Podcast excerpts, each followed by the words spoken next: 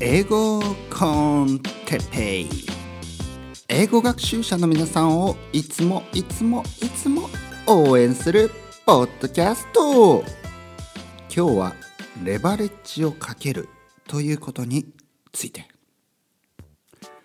はいこんにちは。今日もですね、えー、20分ぐらいの間、えー、できるだけですね皆さんの英語学習、ね、もしくは他の言語を学習してる方もいるかもしれない、ね、フランス語イタリア語ドイツ語ねいろいろな国の言葉で同じように使えるような、えー、勉強方法ですねとか考え方をですね、え、話していきたいと思います。えー、ちなみにですね初めて聞く方のために、えー、初めてね聞いてくれてる人もねここにいるかもしれないですから、えー、ここではですね英語は話しません。英語は学べません。ね、え、なのでもし英語を学びたい方は英語を聞いた方がいいと思いますのでおすすめのポッドキャストや YouTube チャンネルはまあ僕のじゃないですよ。もちろんね他の人のですね、えー、他の人の勝手に、え、推薦する、ね、僕はなんとなんとですねえー、なんと英語のない男ね えー、と言えるかもしれないねでもそういうふうなふりをしてですね実はまあ自分のあのブログにですね皆さんを誘導しようとしているだけかもしれないですよ。僕のブログ、えーえー、吉祥寺 ELCT.com こちらの中におすすめのですねポッドキャストや YouTube が書いてますのでそちらで探して見てみてください。はい今日はですね今日は、えー、レバレッジをかけるということについて話していきたいと思いますね。レバレッジ何でしょう？レバレッジ。これねあの投資とかそういう、まあ、FX とかそういうところでよく使われるような言葉でもあるんですが、まあ、むしろそっちの方がメインで聞くことも多いんですが、まあ、例えばですねあのちょっと怪しい話じゃなくて 怪しい話じゃないですよ。別に僕はここで金融商品をお勧めしようとかそういうことを言ってるわけではないですからね。レバレッジたまたまね同じ、えー、言葉でそっちの方が有名な言葉がありますからね、えー、例えばですね、えー、FX というのは、まあ、あの円とかねドルとかそういうのをやり取りする、えーまあ、商品ですね。そして、え、例えばドルをいくら買ってねでドルが上がったらとか下がったらでそのまあ鞘で儲かるとかね損するとか。まあ損するためにやってる人はいないですがものすごい損するんですね。損する時はほん本当に損する。なぜかというとあの1円とかしか動かないですよね。1円2円とか。でも実際それは1円2円で勝負してるわけじゃなく何億っていうねお金をね動かしてその鞘でまあ100万円とかね200万円とかね下手すれば1,000万円とかいうお金が動いている。まあ普通の人だったら100万円とかでしょうけど一瞬で100万円損したり一瞬で100万円儲かったりするのでものすごい怖い。はっきり言ってもうこの12月ですよね。この2018年12月で相当の人が損しています。逆に言えばそれまでの何年間で相当の人が得してるんですよね。だからあのよくですね、えー、そういう FX だったりまあ、ビットコインも含めて金融商品はですねあのギャンブルだとかいう人も多いんですがこれはね微妙なところです。でもあのななぜ微妙かというとあのちゃんと勉強すればリスクは確かに減らせるただねただねこういうあのリスあの、まあ、大暴落株や株の大暴落そして急なね為替の為替の、まあ、今で言えば円高ドル安これあのやっぱり読めないですよ やっぱり読めないですよ。ね、プロでも読めないだからそういう意味ではギャンブル、ね、そういう意味ではギャンブルです。ギャンブルということは自分じゃどうにどうしようもならないんですね。あの地震とかと同じように自分の力ではどうしようもならないことっていうあのジャンルのもんなんですね。だからギャンブルって言ってるっていうことですね。あの僕はやらない。ね、僕はやりません。僕はやってないです。なぜかというと僕はあのまあ為替ですね。買う時はあの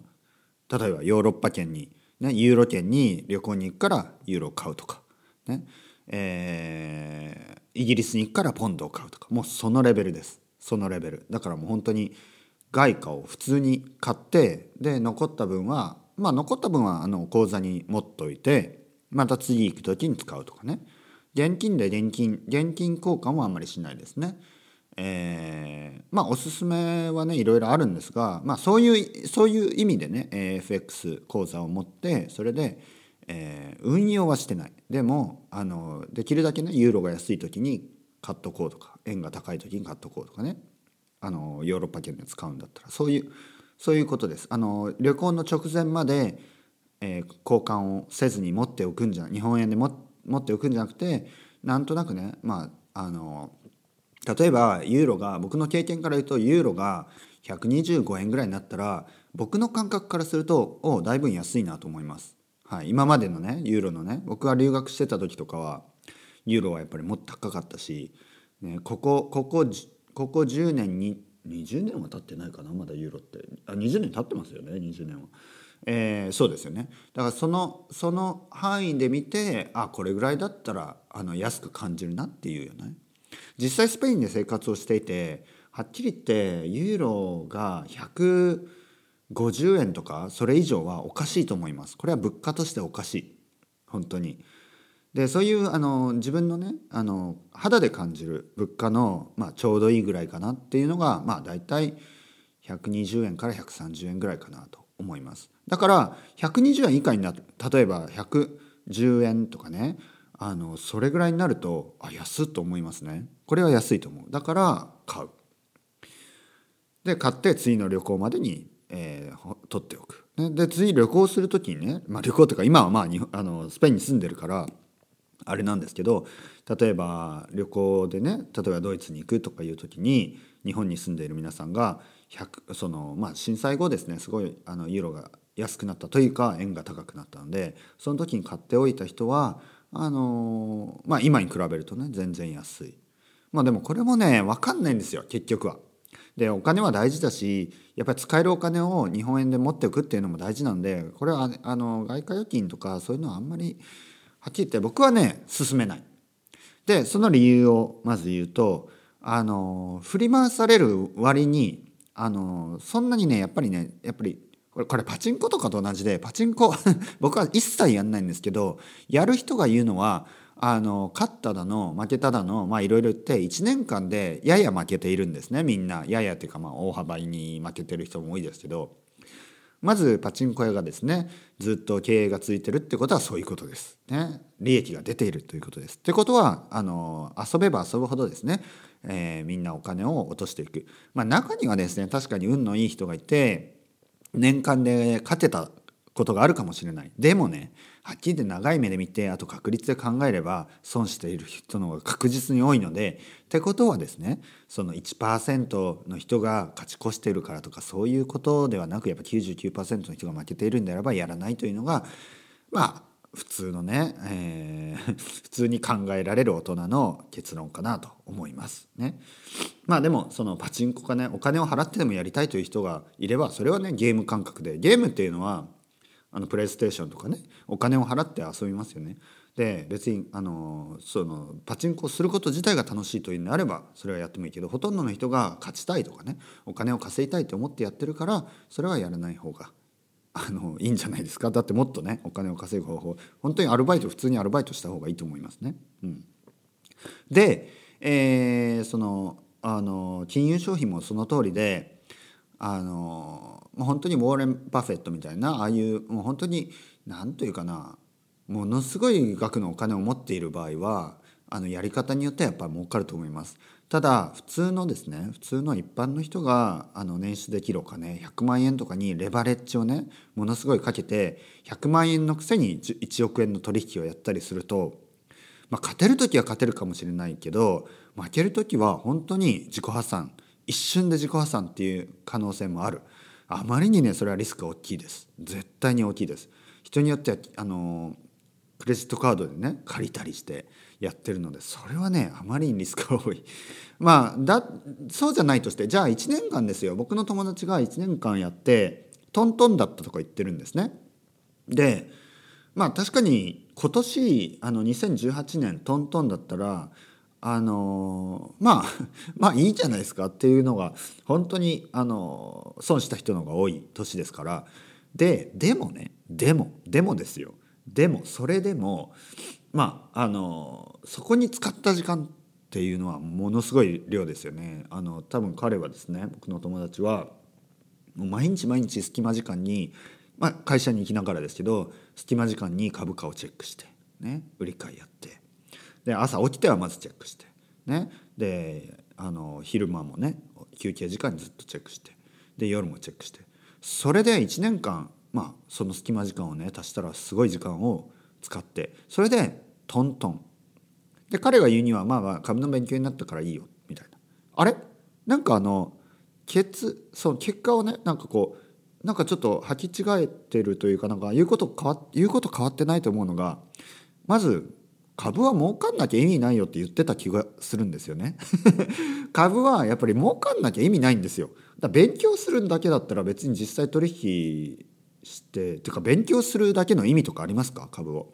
あります？経済学者でもない限り。ね。まあその勉強してそれをブログに書いてそのブログで収入があるとかそういう人はいいとしても実際あの儲かる儲かる儲かるために投資ってやるんですよね。うん、あのほとんどの プロの投資家投資銀行ね、えー、ほとんどのところはあのバックあのその上げるためにですねあの投資結果を上げるためにやっている。ででもなんかあのトントンで終わったり負けたりしたらでもね学べたからいいやっていうような逃げ方はね まあ逃げる逃げてるわけじゃないけどその論理のすり替え方はですね ちょっとやっぱりずるいずるいというのがあのそれでいいですけどでも僕が言ってることが正当化されてしまう。あのそのえー、そういう論理のねすりすり替えをしなければ僕が言ってることっていうのはその隙間時間とかあのなんかやったらすごく良かったんじゃないのかな。例えば英語の勉強とかね。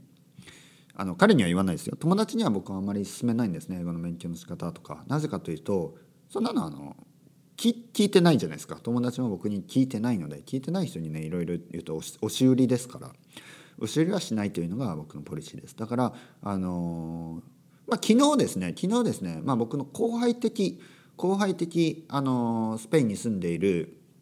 S 君というのがいて S 君がちょっとあのなんか勉強の仕方教えてくださいみたいな感じであの電話してきてくれたのでその時にまあ10分ぐらいにまとめてバッと言ったらあの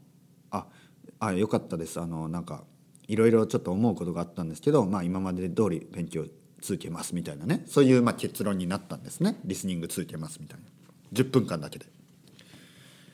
でそういう人には教えると。でででですよでで今今言ったことがレバレッジをかけるという今日の本題の方です。金融商品についてはこれはここまでは前置き。で、えー、ここから本題です。で僕が言っているあの語学学習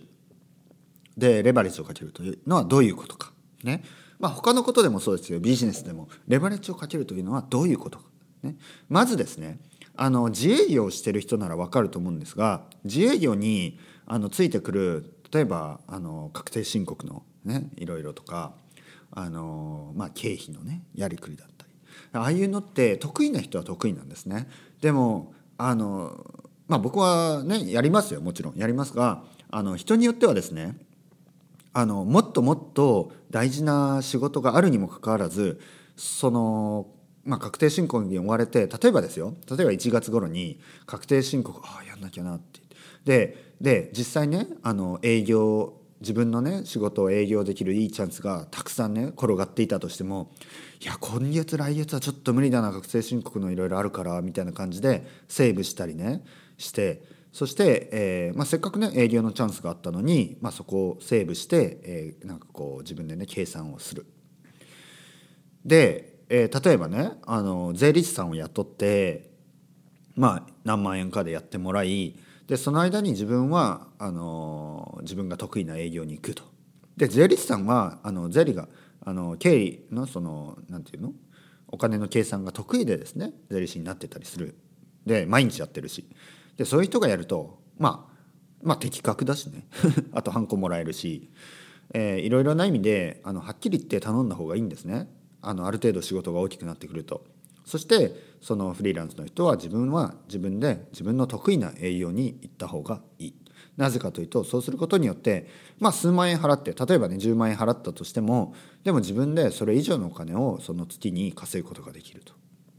でこれがレバレッジをかけるということです。レバレッジをかけるというのはあの自分がやんなくてもいいところを人にやってもらう。例えばですね時給5,000円稼げる人であれば時給1,000円であの、まあ、家の掃除をしてもらう。これは結局4,000円の得です、ね、その間仕事をすれば、まあ、時給換算自体もちょっとおかしな話ですけど、まあ、例えばですよ。例えばね。例えば時給換算するとという話です。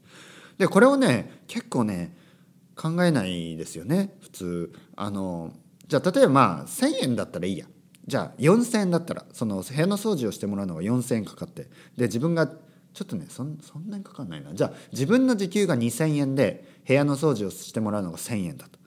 これ1,000円1,000円高いとそういう人って思うんですよね。うん。俺の時給2,000とか考えないんですよねだからそこでそその時点でまず損しますよね自分の時給が2,000だったらその人を雇って1,000円でも1,000円得なんですね。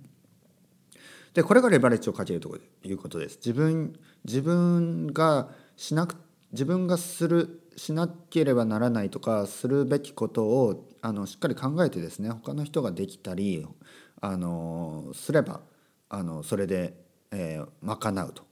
じゃあ語学学習についてはどういうことか。で僕がね実はブログをやっていてそしてこのポッドキャストを撮っているのは実は皆さんにですね語学学習そして、えー、まあ、自己啓発じゃないけど勉強ですよね勉強のレバレッジをかけてもらいたいからやってるんですね。昨日ですねその僕の知り合いの S 君が、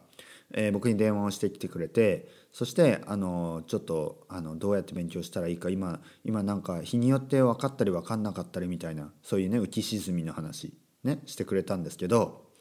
でそれで僕が言ったことがですね浮き沈みがあるで浮き沈みがあるのよく考えてみてどう？ということでなんかね夜はもうね勉強できないと。